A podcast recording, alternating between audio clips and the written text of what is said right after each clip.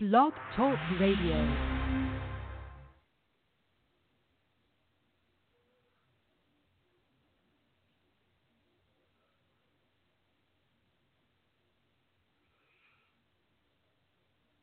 Good morning, everyone. Welcome to the Faces of TBI podcast series. I am Amy Zellmer, founder of facesoftbi.com and your host. Today, I will be chatting with musician Jarrod Pedone, and that was supposed to be some music of his you heard, but we'll try it again here in a little bit. I couldn't get it to run.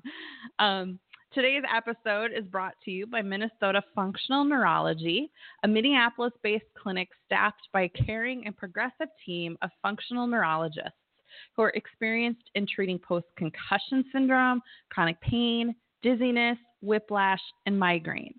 They are the concussion doctors you can trust for comprehensive brain health rehabilitation in Minnesota. They have greatly helped me and many others in the Twin Cities. Find them online at mnfunctionalneurology.com. Hello, everyone. I am Amy Zellmer, and you are listening to Faces of TBI, a podcast for survivors by survivors, raising awareness about traumatic brain injury, one podcast at a time. Those of you who might not know who I am, I am a TBI survivor from a fall on the ice. I'm a frequent contributor to the Huffington Post, and I volunteer on the Brain Injury Association of America's Advisory Council. And my second book um, Embracing the Journey, moving forward after brain injury, is currently on Kickstarter. We have one more week left here on Kickstarter. Um, but if you want more information on that or any of our previous podcast series, head on over to facesoftbi.com. Today, my guest is Jarrod Pedone. And before September 2nd, 2012, Jarrod was a full time musician, recording engineer, and composer. On that evening, while out for a run, he was struck by an intoxicated driver. He suffered a laundry list of injuries, the most concerning of which was the traumatic brain injury. When Jarrod eventually woke up, he learned that outpatient physical and mental therapy understandably left something to be desired in regards to musicians' skills recovery.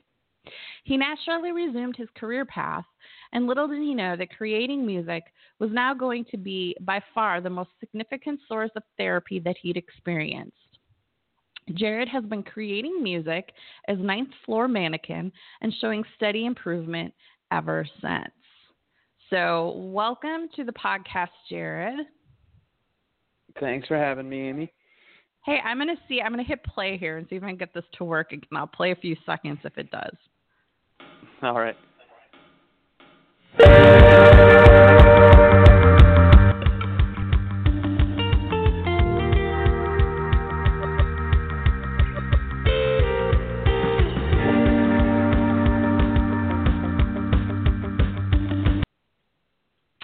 Yahoo, it worked that time. So that's a little taste of Jarrod's music.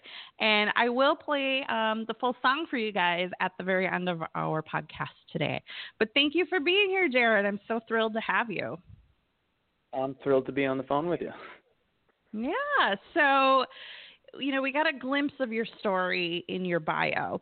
But I would love to have you start just by sharing with our listeners, you know, kind of what happened. And, um, you know, you were already a practicing musician at the time of your accident. Um, but, you know, were you able to still play when you first awoke? Um, or did you kind of have to relearn that all over again? And I know that music has greatly helped you in your recovery. Um, so I guess that's kind of two different topics. So let's just start with um, your accident and what happened when you woke up. Yes, I'm I'm sure you know where I'm coming from with this, but um, I get asked about my accident a lot, and uh, the answer is really I don't remember. I don't remember a thing for about five months.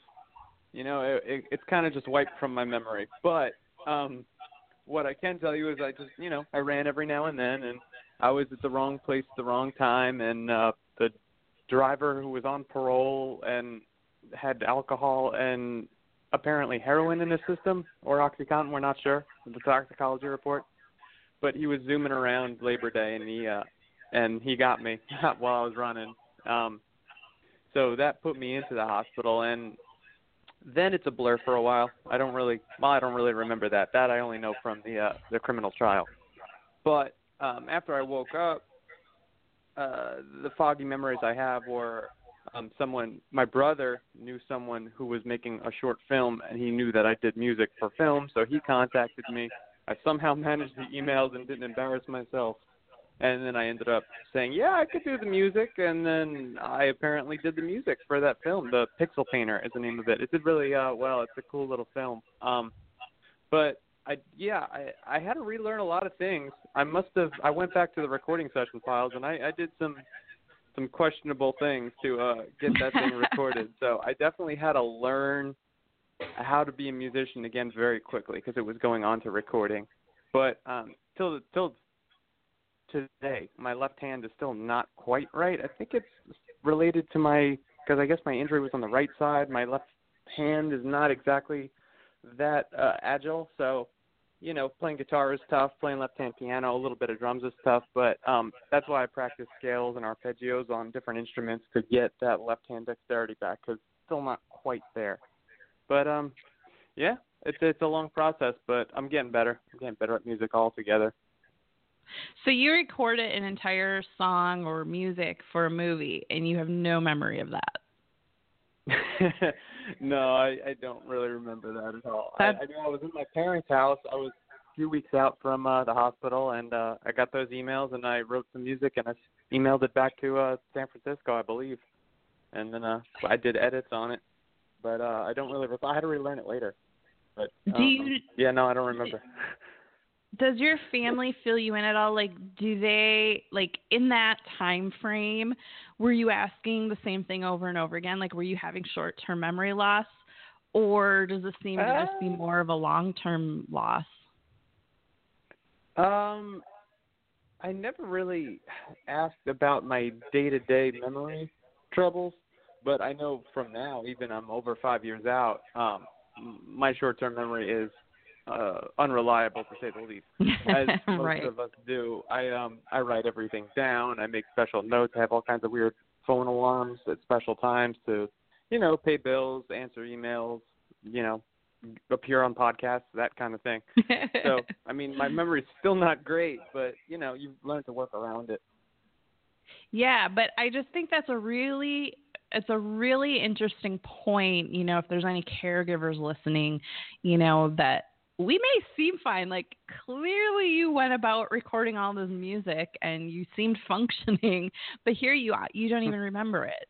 Um, so I think that's a really you know interesting point to kind of just drive home to people listening. Um, you know, we can present like we're doing fine, but in reality, we're not. Well, that's the beauty of recording. Uh, you can cheat.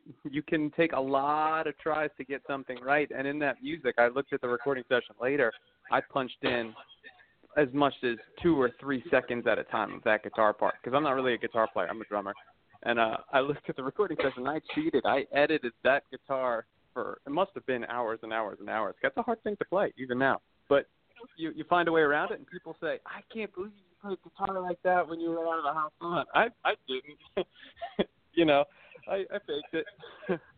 so you know, you can make it appear like you're just fine, but it's all editing. Yeah. Wow. Wow. Well, so in your bio, you talk about how um, outpatient therapy really left something to be desired for you in your recovery. And so you turned to your music. And I mean, you were already a musician, but I do know that mm-hmm. music therapy has been found to be very helpful to recover for everybody, not even just musicians. But in your case, you know, more specifically, like you said, it's helped you get some dexterity back in that left hand. And, um, mm-hmm. you know, how, how did your path, like, how long did it take you, from what you remember, how long did it take you mm-hmm. to, to get to doing music as therapy? Well, it, it's funny, like, uh, the, the the day I got home from the hospital, and I didn't dig in my heels and say I'm going to use music therapy to get better. Like I didn't think that at all. I'm just I was a musician. You know, that's what I spent most of my life doing, learning how to play all these instruments and stuff. So you naturally just go home and pick up drumsticks or a guitar or whatever it is, and you start doing it again. And then I didn't really realize until months after that I was like, this is really helping. You know, this is hard. Writing songs, recording all the parts, and mixing all the music and making sure everything's right. You're happy with the final product. Like that was really, really hard. And I don't, I don't really do anything like that in any other arena other than music. So I kind of unknowingly stumbled into music composition therapy. You know, because music therapy can be a lot of different things. It's, it's not uh, solely composition based. I mean, a lot of people use music therapy as a passive listener almost, you know, and, and it helps stroke victims and other victims recover language and recover memory and all that. Um, I was an active participant. I was playing the freaking guitar and the piano, and I I couldn't do it. And after months of being stubborn and vain and um, a musician, I I got the hang of it again. So in retrospect, I didn't know it was therapy, but I just kept playing music because that's all I really know how to do. So, eh, lucky, I guess. Mhm. Yeah, you know, it is interesting how we just kind of naturally go back to doing what we do. You know, I I I'm a professional photographer and when I first fell, I couldn't remember how to use my camera and it was so frightening the first time like i realized it. I was like oh my god i don't know how like what what settings do i need to change? Because my picture isn't turning out the way i need it to. And it was such a scary realization. Like holy crap i don't remember how to use my camera. Something that i've been doing yeah. for 20 years. You know it's um it slowly came back. It, that took quite some time to come back. And every once in a while, if all the conditions are right, I still don't remember. Um, you know, like if I'm having a bad brain day. You know, do do you ever Mm. experience that too? Yeah, that's that's the beauty of um the whole experience I have, the the music drummer thing in particular, because drummers I don't know if you know anything about playing music or anything, but um drummers live and die by the metronome. So metronomes, for those of you who don't know, keep perfect time. That obnoxious perfect click that keeps going. And it's your job to be that for the band, to stay perfect. So when you put on a metronome, there's a little number there and a little blinking light that tells you you could do this before at 192 BPMs, and you can't do it at 155 today.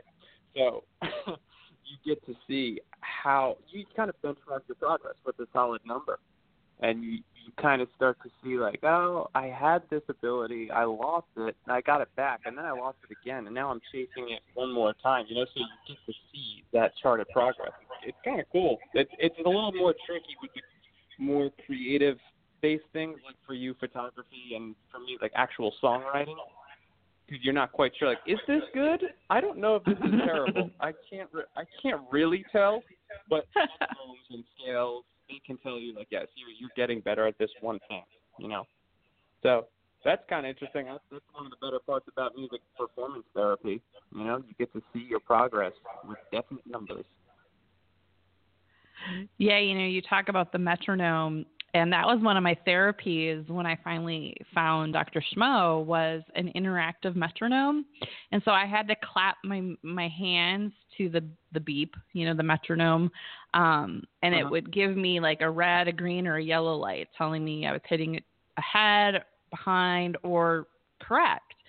And holy cow, I could not do it. It was so that was like two and a half years post injury. And I was like, I was crying. I was so frustrated that I couldn't do it. I was like, this is simple. Why can't I do this? Because I'm not a musician at all, but um, we used Mhm. to play the game Rock Band on the PlayStation. And right it's all about hitting hitting the instrument at the time you see that little note go by and like i used to be really good at playing rock band on the guitar and the drums which is by no means equivalent to playing a real instrument No, I- but my point is I that i used to be able to like keep the timing right because it's the same thing Yeah. as the interactive metronome and it was so frustrating to have that like right in your face that you can't do this it's it's so black and white. You know, it's just so Yeah. clear that you could do this and now you cannot do this. You know, a lot of like I said, the creative things you can say, ah, it's different. You know, maybe I'm different now and I'm like better different. But like metronomes tell you, no, no, man, you're, you're not there yet. you were there, but good luck. yeah, yeah. I think that was like that was the first time that it was like well, I wouldn't say the first time. The the neuropsychological exam was the first time I was confronted with my deficits, but the metronome was just a totally different because I related that to playing games, right? Like more recreational. And I couldn't Mhm. do it. And it was just like, oh man, this sucks. and the funny thing about our situation is there's you know the, there's actual products from before your injuries to compare yourself to. So yes. the month I think it was maybe two months before I got hurt. The summer I got hurt in uh, September second, and it was the summer before I recorded a full length album with this band. And then I'm in my parents' house with- in my high school drum set on my high school drum set, trying to figure out what I did, and I was like, "What is going on? How come I can't figure out what was I thinking? What is this song? You know?" And you're relearning your own parts that you recorded just three months before, and uh you kind of get your eyes open to, uh yeah, oh no, this was a bigger deal than you think. You really lost some stuff there. This was, you know, just a couple months ago. So You know, and weird, I I tell people process. I tell people that you know who who have not been through a brain injury, the I think the most frustrating part of brain injury is that we can vividly remember who we were. You know what I mean? Like that's still fully intact for most of us. And it's like we know what we used to be able to do. Like in your case, you know, you had just recorded an album a few months earlier. Mm. And Mm. it's like we know what we used to be able to do and now we just can't do it. And that makes it Mm. so frustrating. well, wait. How how exactly how far are you out? How many years out are you from your injury? I am almost 4 years. Okay. Yeah, it's just personally, I you know everybody's different. Every injury is different, so I can't say for sure what's going to happen. But um, in my experience, I started realizing pretty much once I started remem- uh, remembering events after my injury, so like three or four months after, um, that you you kind of with every day that goes by, you forget more and more what before was. You know, like now I'm five years out. Now I'm like I I I get a sense of my personality from stories and things that I did, and I'm like, you're kidding me. I did that. That's that's silly. That's stupid. But um, with every day that goes by, you just get more and more used to what you are now. You know, and I'm just I, I'm generally the same guy. Temperament's a little bit different, I guess. You know, but with with every passing day, I I kind of give up on trying to be like I would have said this before, so I'll try to say that. Like I don't care what I said before. I forgot what that dude is. You know, I'm pretty close to what he was, so I'm just gonna keep going with whatever I feel like doing now. and um, uh, it'll resemble the old guy, I guess, but I'm not gonna chase it anymore. Yeah, and you know, and I think that's a key component to recovery is once, you know, I hear so many people in my Facebook group like they're trying they're, they're still grieving the old them and until you can embrace who you actually are now um I, you can't fully move forward right like you can't move forward if you're Mm. still trying to live in the past and so you Like know i think you just gotta yeah, you just gotta rip it off. You know, like you just Yeah, said though, like off. you, you you've given up caring about what you would have done or said before. And I think that's a profound point of when we can reach that point point, I think that's when we move forward. Because I know for me, you know, doctors weren't believing me. They were like just blowing me off and oh Mhm. well, you know, it's 15 months, you probably won't get any better. And finally, like at two years, I was like, okay, you know, this might just be the best I'm going to be, and I just have to learn how to live with it. And I think that's when I actually started getting better, was when I made that, when I came to terms with it. Yeah. Of And for some Once of us, it's easier than others. you move on. Yeah, yeah. But yeah, once you accept it, then you just throw away that whole battle of uh questioning, second, third, quadruple guessing yourself all the time, and you just say, "Forget it. I'm moving on. Don't worry about it." And then you actually start to, you know, build a personality that's uh a little bit more suitable to what you are at this point. You know, instead of trying to fake a different personality. Nice to just let go. So, Jarrod, tell us a little bit about what you're doing now. Um, you're you're recording music as Ninth Floor Mannequin, which I do have a link in the show notes. Anyone can um, go and find that. Um, so, tell us a little bit about what you're doing now with your music. Okay. Well, what I'm doing now, oh, like I just said a second ago, a minute ago, about second guessing yourself, I changed the name of it. it's 9FM now. It was too long before, so I just shut it down to three characters, 9FM. And um, I'm, oh, I just released an EP a month ago or two months ago, something like I don't know, a few months ago maybe. But um, now I'm already second guessing those songs and questioning. I'm like, I don't know, I don't think I did that good of a job on this little EP. So I think maybe I'll start another one. I kind of started writing stuff again. maybe I'll record another album soon. Um, just to, yeah. At that, well, I do that. I teach music. I teach like drums and stuff. Um, I play in a different band. I play drums. Um, I'm, you know, I'm always, and with this project in particular, uh, I'd like to do this.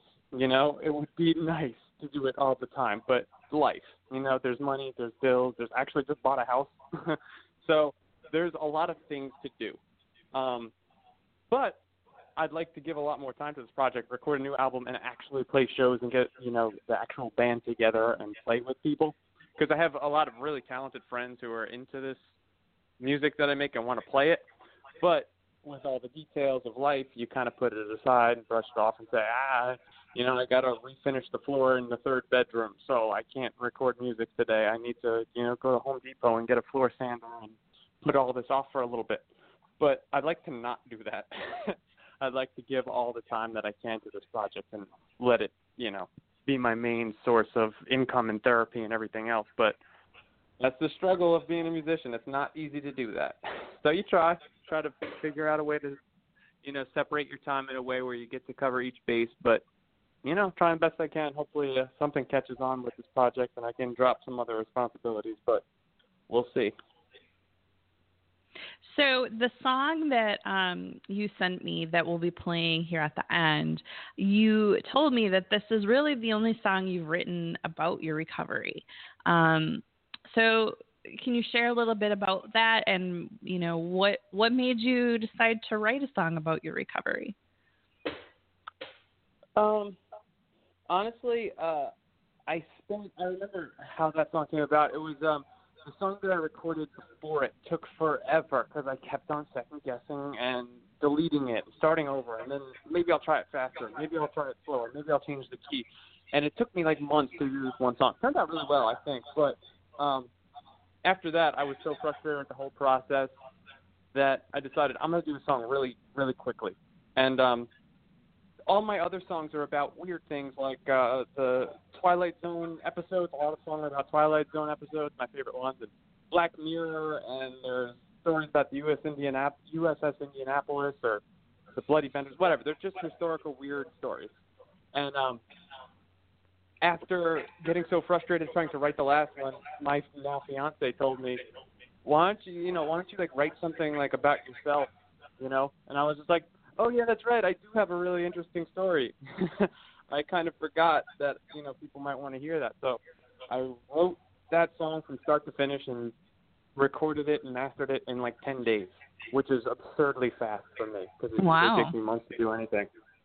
And it's the only song about myself, and the this that's my most interesting story. And you know, it's about blood transfusions. It's about being on fentanyl and not remembering it. It's about how you can't really smell or taste, and you have decreased senses at this point. So I threw a song together in in a week, and uh, that was it.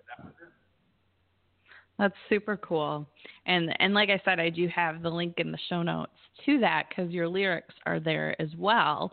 Um, so that might be interesting for some people listening. Um, what? How do you describe your music? What style would you? What genre would you say that your music fits into? Uh, every every musician says it's like, oh, it's so hard to, to put the music in a genre. I'm so like across so many, but really, I don't know, indie rock, it's something like that. Indie, yeah, indie rock, I'd say. But you yeah. know, um, a lot of people say you have such a unique sound. You sound so much like you. So I don't I don't know. It's just it's just rock. It's a guy with the two microphones in a spare bedroom. I love it.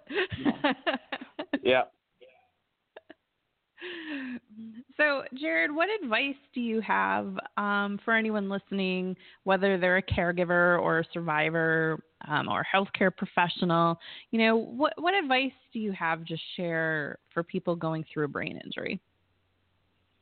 Well, I know I know everyone is different. You know, my my personality, I guess, is more creative, but the the the thing that is most important is to find something for you to focus on, to do some, to have something to do. You want a final product. You want to chase a finished product. You know what I mean? So, if if like the worst days for me are days when I wake up, I know I don't have anything to do, and I don't exercise. I just exist. You know, and those are the days honestly you don't want to wake up because there's just no no reason to get out of bed. But if you have a half finished song or a half finished album or you want to finish writing a chapter of something, you know, whatever it is that you do, if you have something unfinished or a goal to chase, then you fly out of bed and then you start doing things before you're even, you know, your coffee's done. Like you just start. But when you have nothing on the horizon, oh man, it's the worst. So whatever it is, sculpture, painting, writing, reading, music, doesn't matter. Find something that gets you a little bit of energy and you know gives you an outlet where eventually you'll have a final product that you can show to people and say, "Hey, look what I did over the last six months." That's kind of great. You know, if you don't have that, eh, not it's not great. Yeah, you know, I get asked a lot by people how to go about writing their story. And I tell people just write a little bit every day. You know, even if it's only two sentences, just make that effort to write something every day or maybe it's a journal or you know maybe it's music or photos whatever. But like you said um you know just do something every day. Like you know most of us have smartphones right? And so you mm-hmm. can put some notes in your phone or you can take a picture on your phone. You know there, there there's so many things we can do. Um, but i think having something to look forward to every day helps us like you said, it helps us get out of bed because those days we have nothing to do and we just sit around and think. those are the worst. Oh, it's the worst. the worst place to be is inside your own head for too long. Yes. Focus on something else. And the beauty about, you know, being in 2018 is everything has an undo button. Like I record this stuff, I must hit the undo button yes. thousands of times per song just because you can, you know. And if you're a photographer and you take 600 pictures and you're like, these 12 are so good. I'm so happy that. I got these 12. You know, it it makes it worth it, but you know, be ready to waste a lot of time. But that's any craft, anything you feel like getting good at. And you know, it turns out to be therapy. If it has any kind of motor skills involved in it, then it's yes. physical therapy. If not, then it's just emotional, mental therapy. Yeah, that's a great point. That's a that's a mm-hmm. really great point. Well, Jarrod, thank you so much for being here today. I want to make sure I leave enough time here to play your song at the end. Um, but thank you so much for being here and sharing your story and, you know, just continue making your music. I think this is so awesome that that's what you're doing. well, thanks. Thanks again for having me. It was wonderful speaking to you. And uh, yeah, I hope you enjoyed the songs. And like I said, I'm 9FM now. That's the name of the project. So you could look me up wherever if you like if you hate the song, then just you know don't ever look me up. well, awesome. Thank you, Jarrod. Um, thank you so much for being here. And thank you, everyone, for listening. I hope you've enjoyed today's show. And please stick around. I'm going to play um, his song called Absences.